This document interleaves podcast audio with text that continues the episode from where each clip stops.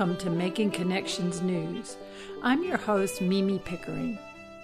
On this episode of our radio hour and podcast, we are hearing from speakers from the launch of the Black Appalachian Coalition. We follow that up with an interview with filmmaker and author Tom Hansell about what he learned through his project After Coal from the Appalachia America podcast. On June 18th, the Black Appalachian Coalition, in partnership with the NAACP, was launched with a discussion of black invisibility in the Appalachian region and an urgent call to include African Americans in their communities in regional redevelopment efforts being considered by President Biden and the Congress. Central Appalachia includes some of the poorest communities in the nation. Although the region has long provided raw materials to fuel American prosperity elsewhere, it has suffered economically, and in many places, working people have experienced downward mobility since the early 1980s. Absentee corporations and extractive industries have left the land scarred and the people in the region sick. Among those hardest hit by the losses are black Appalachians.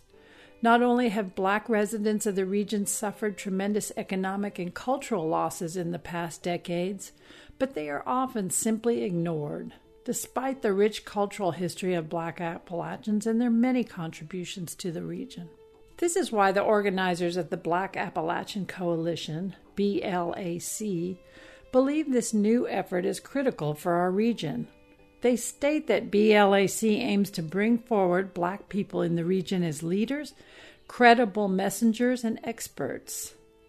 They say their very presence in public conversations can begin to shift fundamental narratives about Appalachia, and they can identify and begin to remedy some of the racist policies that have long disadvantaged black people in the region.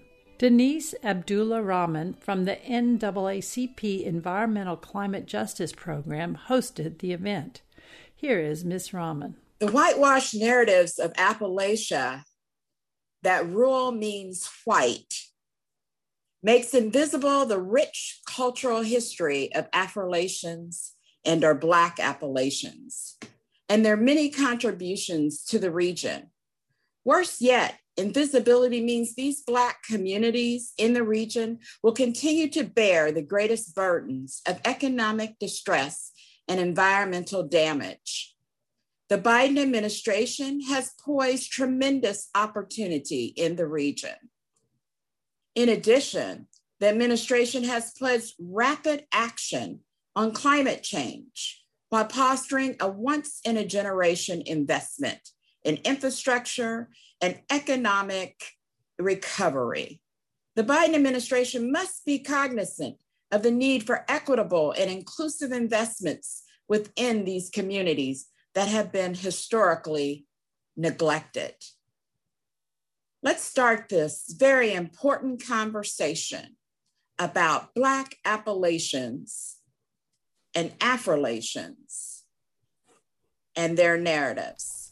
The first speaker was Dr. Frank X. Walker, author, educator, co founder of the Affrilachian Poets, and Kentucky's first African American poet laureate.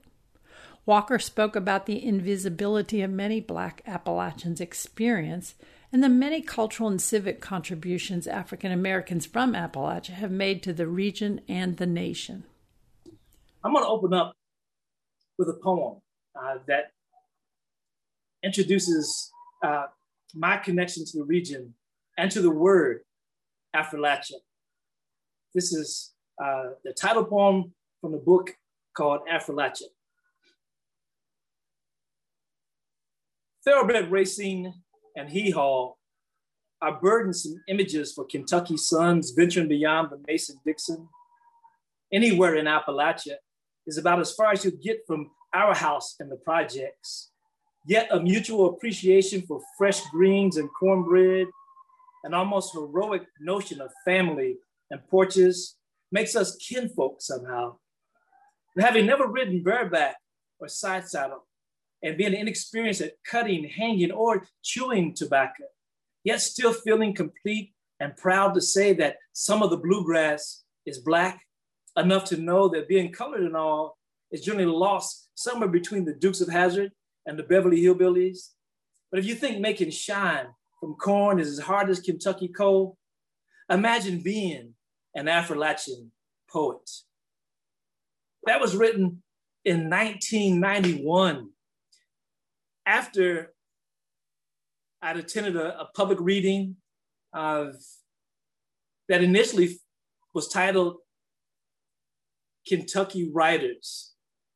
And they changed the name uh, twice over the course of, of two weeks after they added an African American writer. And I didn't understand why they took Appalachian out of the title until I looked it up in the dictionary. And in 1991, the dictionary definition of Appalachian said white residents of the mountainous regions of Appalachia. And I was perplexed and stunned immediately because I realized that here was a word in a dictionary that had all that power, and it immediately rendered a whole group of people who happened to not be white invisible. It disconnected them from the same land that we were born in, and it made no sense to me. So I sat down to, to write that poem of interrogating this idea of what Appalachians, by definition, and people of color who didn't fit the definition, what we had in common. And at the very end of that poem, I wrote that word uh, Affrilachian for the first time.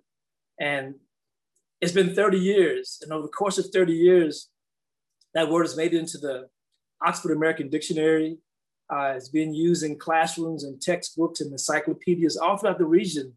But more importantly, what it does is it immediately lets people know that it's very possible that their definition may be incomplete.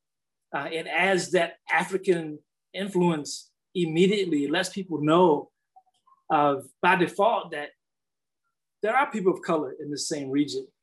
Even though, if you look at everything in mass media, uh, they try to present a very different picture. If you think about what we've seen on television and in the movies, you think about Beverly Hillbillies, Dukes of Hazzard, the Andy Griffith Show. Bring that forward to something as recent as, as Justified that was on the cable network in the last five years.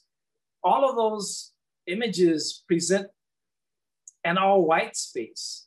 And I, I wrestle with the idea of, of why that was important for, for mass media to, to make that that commitment uh, to always leave individuals out of color. Uh, and because of that, I'm still wrestling because it, it still makes very little sense unless you use the word black or immediately use the word Affrilachian. And what we've done over the years is look at the entire region, is look at Southern New York, Pennsylvania, most of Pennsylvania, all of West Virginia, part of Ohio, part of Virginia, part of Kentucky, North Carolina, Tennessee, South Carolina, Georgia, Alabama, Mississippi, and say that out loud often enough so that people get past this idea that that Appalachia is just four states surrounding West Virginia instead of 13 states that include Pittsburgh and Birmingham, Alabama. And if we know anything about our history, there's no way you can talk about Pittsburgh and Birmingham and come up with any idea that embraces a notion that is about being all white or that leaves out people of color. Uh, what I'm going to talk about this evening is I'm going to focus on what I like to think of as Appalachia colon, the cradle of Black genius. Because when I think about who's come from this region, uh, it really defies any stereotype that gives you the quote unquote hillbillies or or little Abner or any of those negative caricatures of people in the region that are totally separated from people that we revere. And when we think about that region, it's important to understand that the word Appalachia is not limited to the ARC definition, but if it was, even inside that region, if you look at Charleston, West Virginia, almost 18% Black. Knoxville, Tennessee, over 18% Black. Pittsburgh, 29% Black. Tupelo, Mississippi, 28%. Chattanooga, Tennessee, 35%. Winston-Salem, North Carolina, 36%.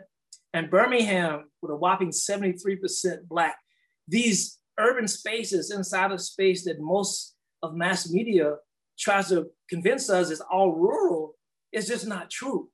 Um, so I love challenging uh, these ideas that not only are we absent, that the entire space in those 13 states is all rural. Not true.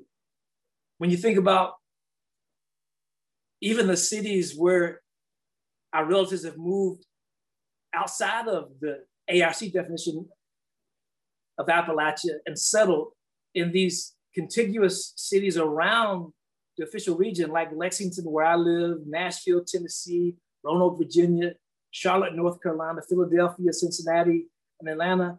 All those cities have large populations of African American students and, and workers and children and families and doctors and lawyers.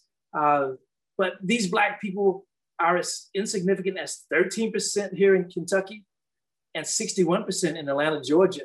And they range from 36 to 46%.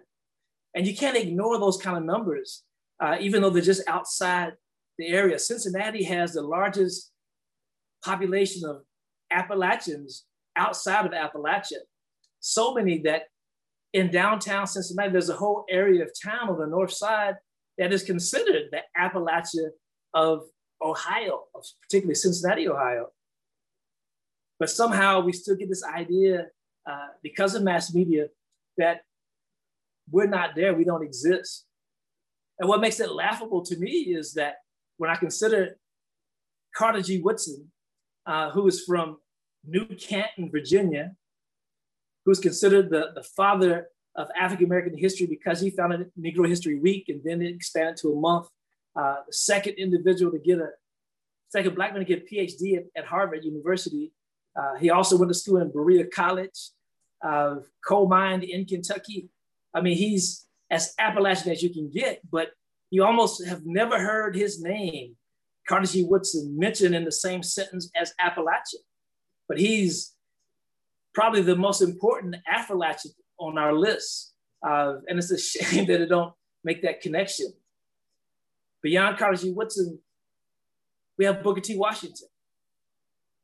There's not an individual alive uh, that might not know about Booker T. Washington because at least he's included in most history books that leave out most of our history. Uh, but he's from Hales Ford, Virginia. He did his work in the region, born in the region, product of the region. Book, Booker T. Washington uh, was a scholar. Uh, so was Carter G. Woodson.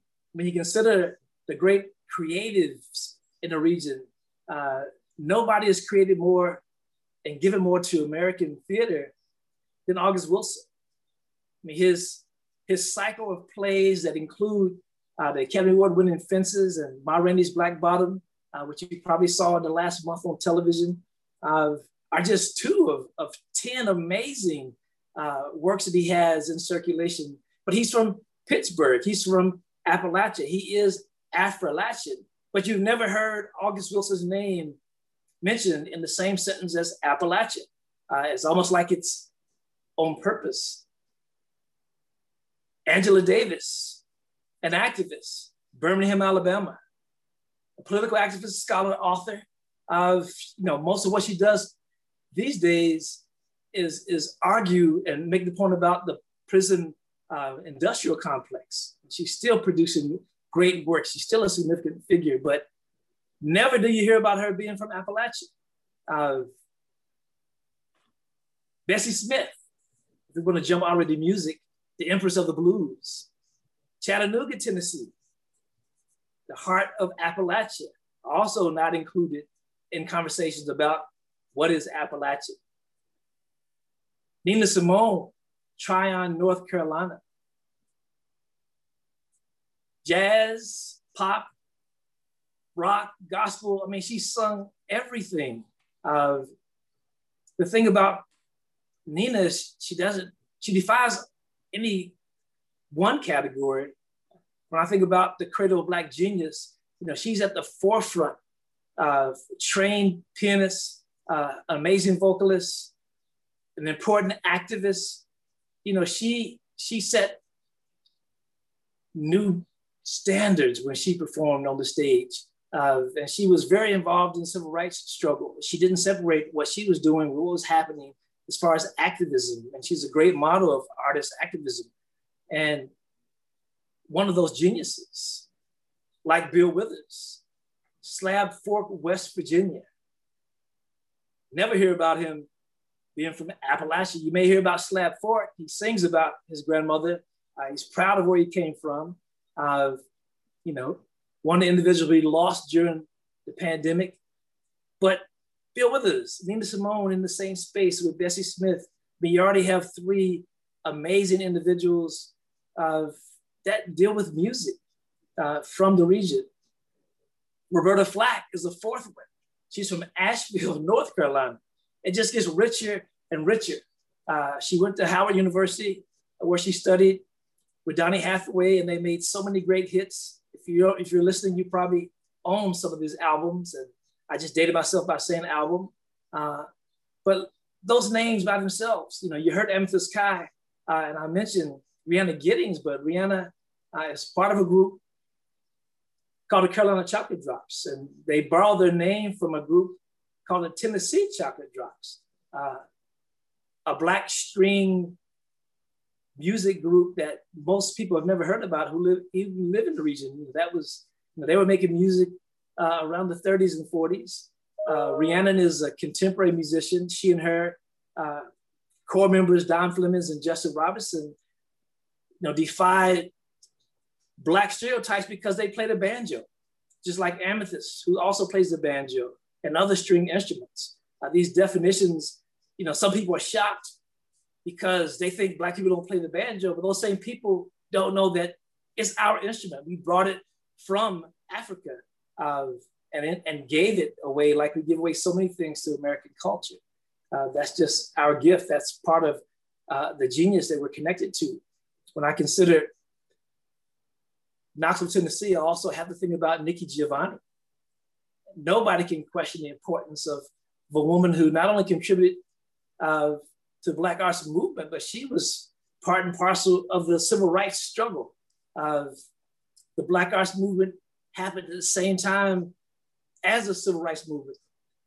They worked lockstep together, and she contributed amazing work and is still doing that and teaching in Appalachia. You know, she gives Appalachia this great reputation that, that we know it, it should have, along with Sonia Sanchez, who's also from Birmingham, Alabama. Uh, Sonia, Mama Sonia, is still making amazing work, uh, still traveling, still presenting uh, as broadly as she can.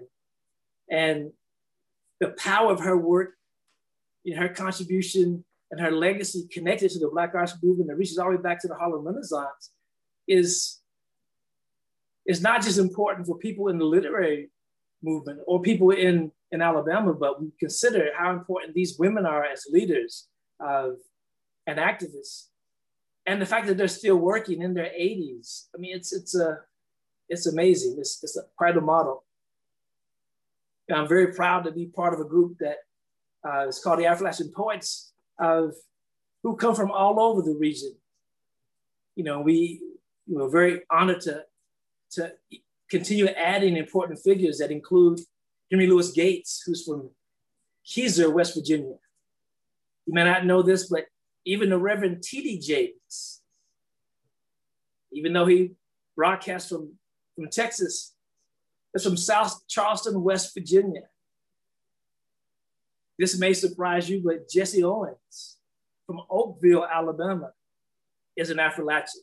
North Alabama, solidly in Appalachia and Appalachia when you look at the literary, the creative, the intellectual production of so many individuals who are similar individuals in African American history, and you put that beside the reputation that Appalachia has because of mass media, you almost have to ask yourself Is that on purpose? You know, did somebody consciously decide to use divide and conquer as a as a framework to make sure that when they see Appalachia from outside the region, what they always see is poor, unlettered, uncultured, and all white. Because if you add Little Abner to any of the people I mentioned, you don't get that stereotype. It doesn't survive. Uh, and ask yourself, who does it serve? You know, I think that, you know, that's my segue into what comes as we talk about environmental activism. You know, the people that benefit from having a region defined or believed to be a place that just has throwaway people include big coal and big chemical corporations who make money hand over fist exploiting individuals uh, like the luminaries I mentioned.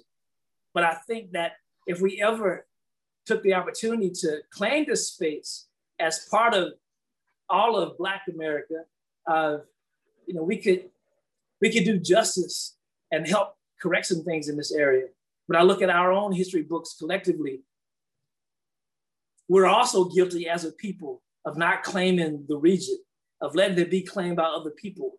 Uh, very rarely do you look in African American historical documents and see Appalachia mentioned at all. If you go back to even mythical figures like the original steel driving man, the man of steel, John Henry, that comes out of our own labor and work in the region, in Appalachia, in Appalachia. If you look at what has happened with the Cherokee uh, and their heritage being almost erased as well, you can't believe it's an accident. You have to understand that somebody somewhere decided that more money could be made if we made sure nobody knew that these individuals were connected to the region. And it seemed impossible to me that so much genius could be created, could come out of us, uh, out of a space and never be connected to the same region it was born in. We say in Kentucky, some of the bluegrass is Black. We're probably years away from the textbook that documents all of our contributions from all 13 states that talks about how important this crucible, uh, this space uh, that includes all Black towns like Lynch, Kentucky, um, that includes such history that is still not in, in history books. Uh, we'll have come a long way to correcting the things that are, are broken. So I'm gonna try to bring this to a close and and and move towards some thank yous so that we can get to our Q&A at the end. I don't want to take too much time, but I wanted to celebrate these great luminaries. I want to remind you and let you hear them all in the same space so that you understand immediately that not only is Appalachia ours, that it's been ours, uh, and that it's something special going on in that space, in spite of the poisoning of the waters and the water table and the individuals uh, that are victimized by environmental uh, horrors. This Black genius, uh, the beauty, the power of individuals that we all celebrate usually in February. So many of them come from Appalachia, or as we like to say, Affrilachia. So thank you for listening. Uh, hope you were taking notes. There will be a quiz at the end. That was Kentucky poet, writer, educator Frank X. Walker. Another speaker was Dr. Mustafa Santiago Ali, a longtime advocate and cultural worker with deep family roots in West Virginia. Ms. Rahman introduced Dr. Ali and described some of his many civic and cultural contributions. A renowned thought leader, an international speaker, policymaker, community liaison, trainer, facilitator, Dr. Santiago Ali serves as the vice president of environmental justice, climate, and community revitalization for the National Wildlife Federation. He is also the founder of the Revitalization Strategies, a business focused on moving our most vulnerable communities from surviving to thriving. Before joining the National Wildlife Federation, Mustafa was the senior vice president of Hip Hop Caucus, a national nonprofit and nonpartisan organization that connects the hip hop community to the civic process to build power and create positive change. Prior to joining the Hip Hop Caucus, Mustafa worked 24 years at the US Environmental Protection Agency. Uh, it's an honor to hold space with everyone. I mean, um, what more can you say? Uh, Bishop Dinkins and, and, Professor X Walker, uh, they gave us the history and also the marching orders moving forward. Uh, I'm blessed. I am an Affrilachian. Uh, my family for over 100 years has lived in West Virginia. Um, they have seen the triumphs and the tragedies that have happened in our state.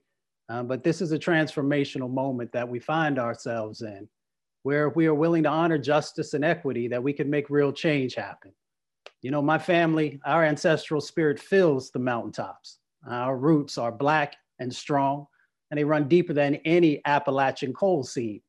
Our culture gave birth to the music that echoes across the region, and our struggle to make the invisible visible and the unheard heard.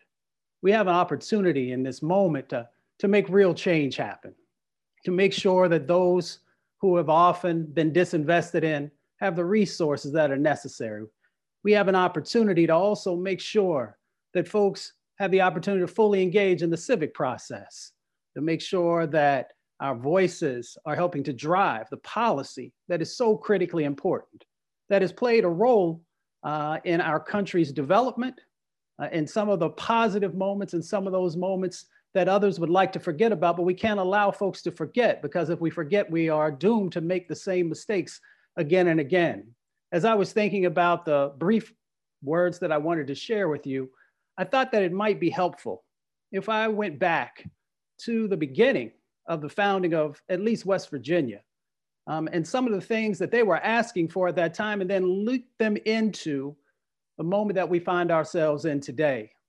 You know, when West Virginia was first giving consideration to being uh, of becoming a state, there were four elements that were a part of that conversation. And lots of times, folks, it was thinks it's just a conversation about slavery. And, and luckily, we've had some esteemed folks to paint the true picture, the full narrative, a little bit earlier slavery was one of those elements. It was an opportunity for West Virginia to then break away from Virginia.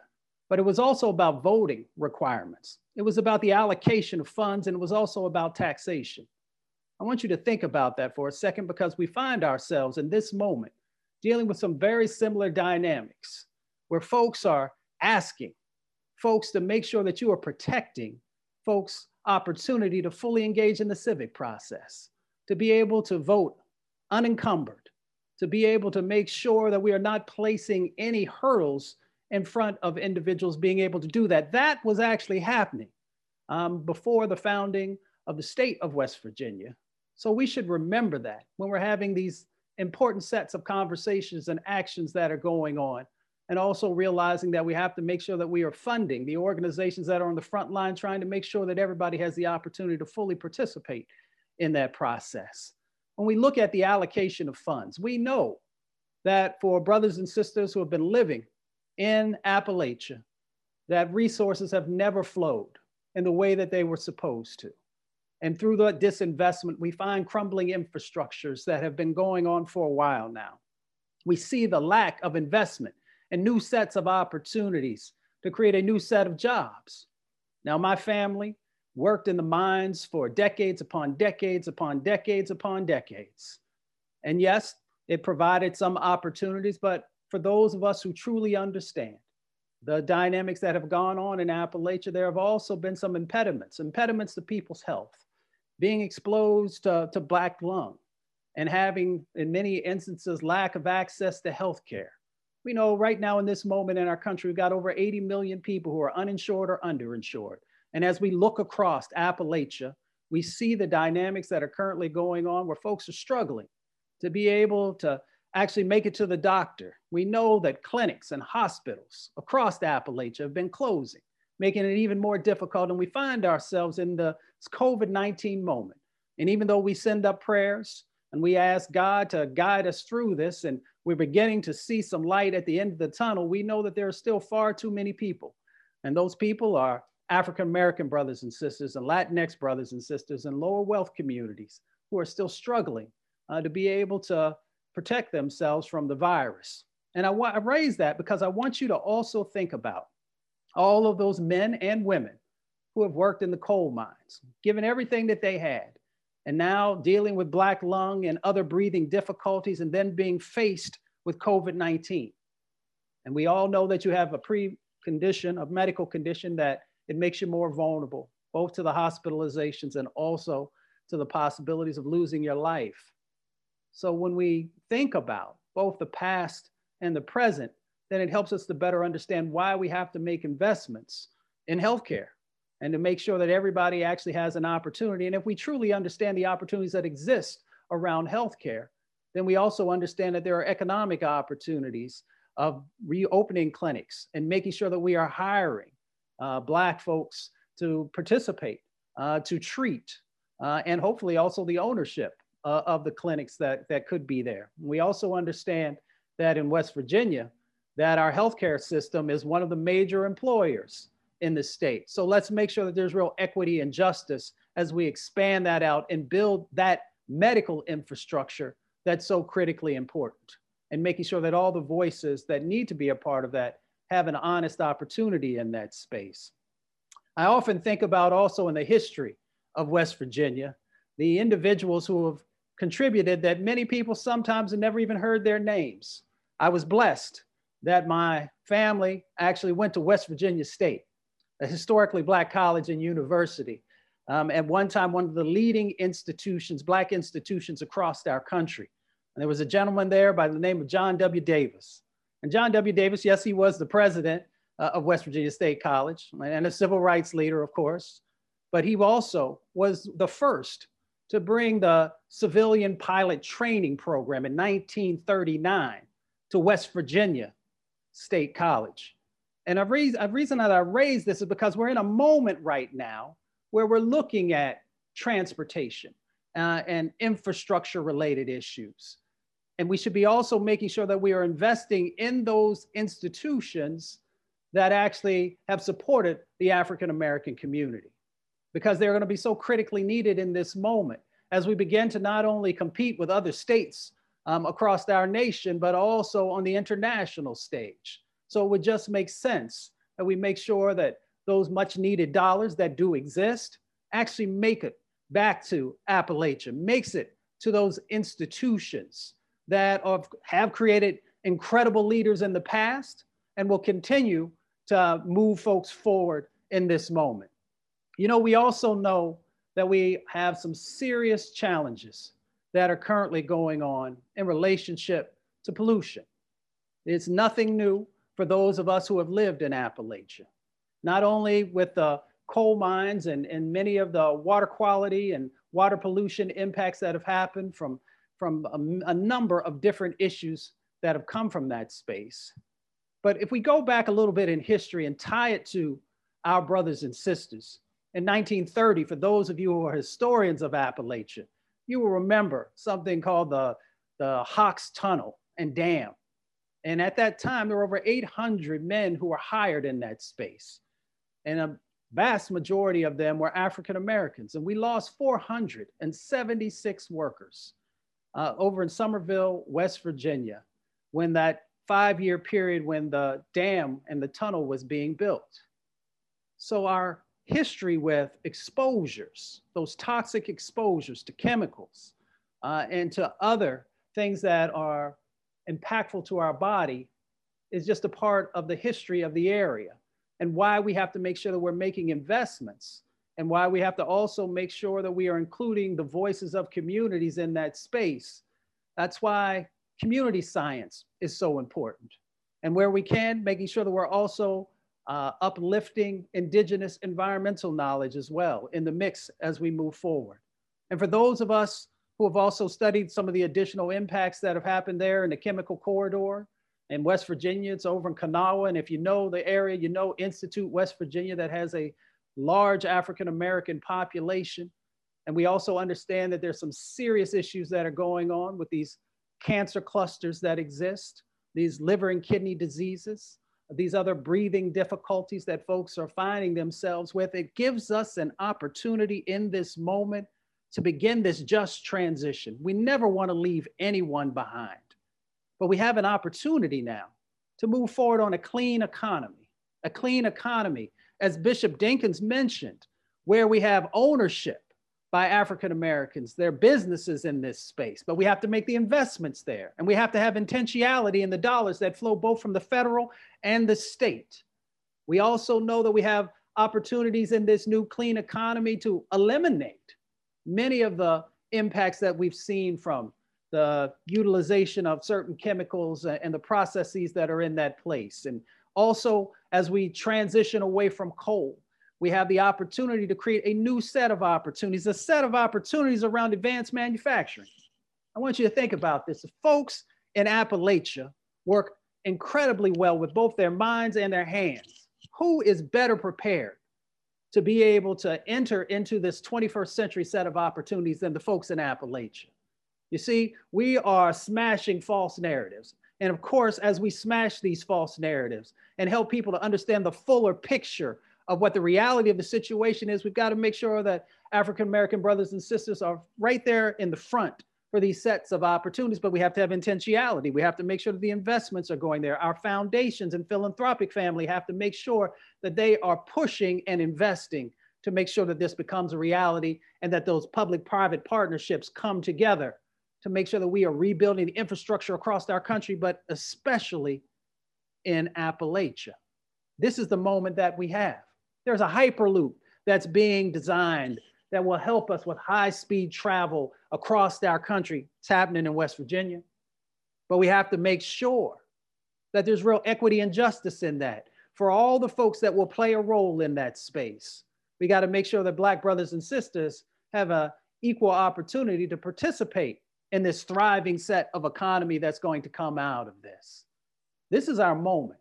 This is a transformational moment because the federal government has an administration right now who sees value in addressing the sins of the past and at the same time making sure that there's a fair set of investments that are making it into all communities. When we look across Appalachia, folks have been working hard for years. Sometimes it was difficult to be able to keep up. And we know that our housing stock is another place where we can actually make sure that we are ensuring generational wealth actually happens in the spaces and places that have been forgotten. This is our moment that we have. We have a decision to make. If we are going to lean in, if we're going to make sure that we are building these coalitions, true coalitions, authentic collaborative partnerships. Let me say that one more time for folks authentic collaborative partnerships. Because if there's authenticity in that space, then that means that you are honoring the wisdom and ingenuity and innovation that brothers and sisters bring to the, to the table.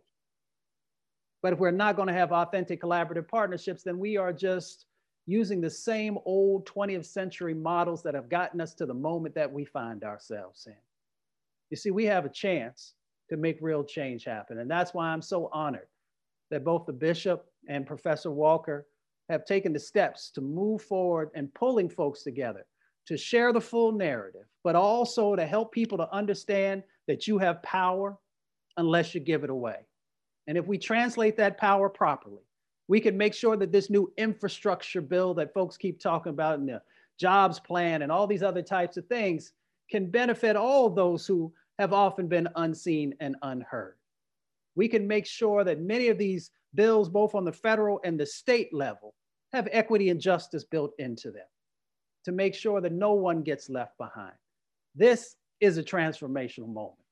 Dr. King shared with us as I close that we come to these shores in different ships, but we're all in the same boat now. We find ourselves in similar boats. Now, we know some boats got some holes in them, some ain't got all the oars. But if we think about that in totality, if we are willing to actually pull together, if we're willing to honor both the history and this moment and the future sets of opportunities for our African American brothers and sisters, our Afro being a part of the driving of this new set of opportunities, then we're headed in the right direction. And we know that we were all in the same boat during the COVID 19 pandemic, but yes, there were certain communities who are hit harder. And we know that when we look at the impacts of the climate crisis, we know who's hit first and worst. But if we pull together, if we implement these sets of opportunities that stand in front of us, we can make sure that we're minimizing that. We can make sure that we have this new economic set of opportunities that can literally transform our region, can transform our country, and transform this planet. I'm Dr. Mustafa Santiago Ali. I just want to thank y'all for a couple of minutes of your time. And I also want to thank uh, both Bishop Jenkins and Professor X. Walker and the NAACP and everyone else uh, who wants to be an authentic partner in helping to make real change happen in Appalachia. Thank you so much, uh, Dr. Mustafa Santiago Ali. I uh, heard so much there that this is our moment. This is a transformational moment, that this is a time for Black equality opportunities and a time for investments, a transition from coal, and so much more uh, and that we need to do a just transition to a clean economy from pilot training to transportation. Uh, thank you so much. That was Dr. Mustafa Santiago Ali speaking at the June 18th launch of the Black Appalachian Coalition. You can find more information at www.blackappalachiancoalition.com about this important organizing effort. Thank you for listening to Making Connections News. All of our stories about opportunities and challenges for diversifying Appalachia's economy and renewing our communities are available on our website, makingconnectionsnews.org, or wherever you find your podcasts. Please check us out on Facebook, Instagram, and Twitter as well. I'm your host, Mimi Pickering for WMMT Mountain Community Radio.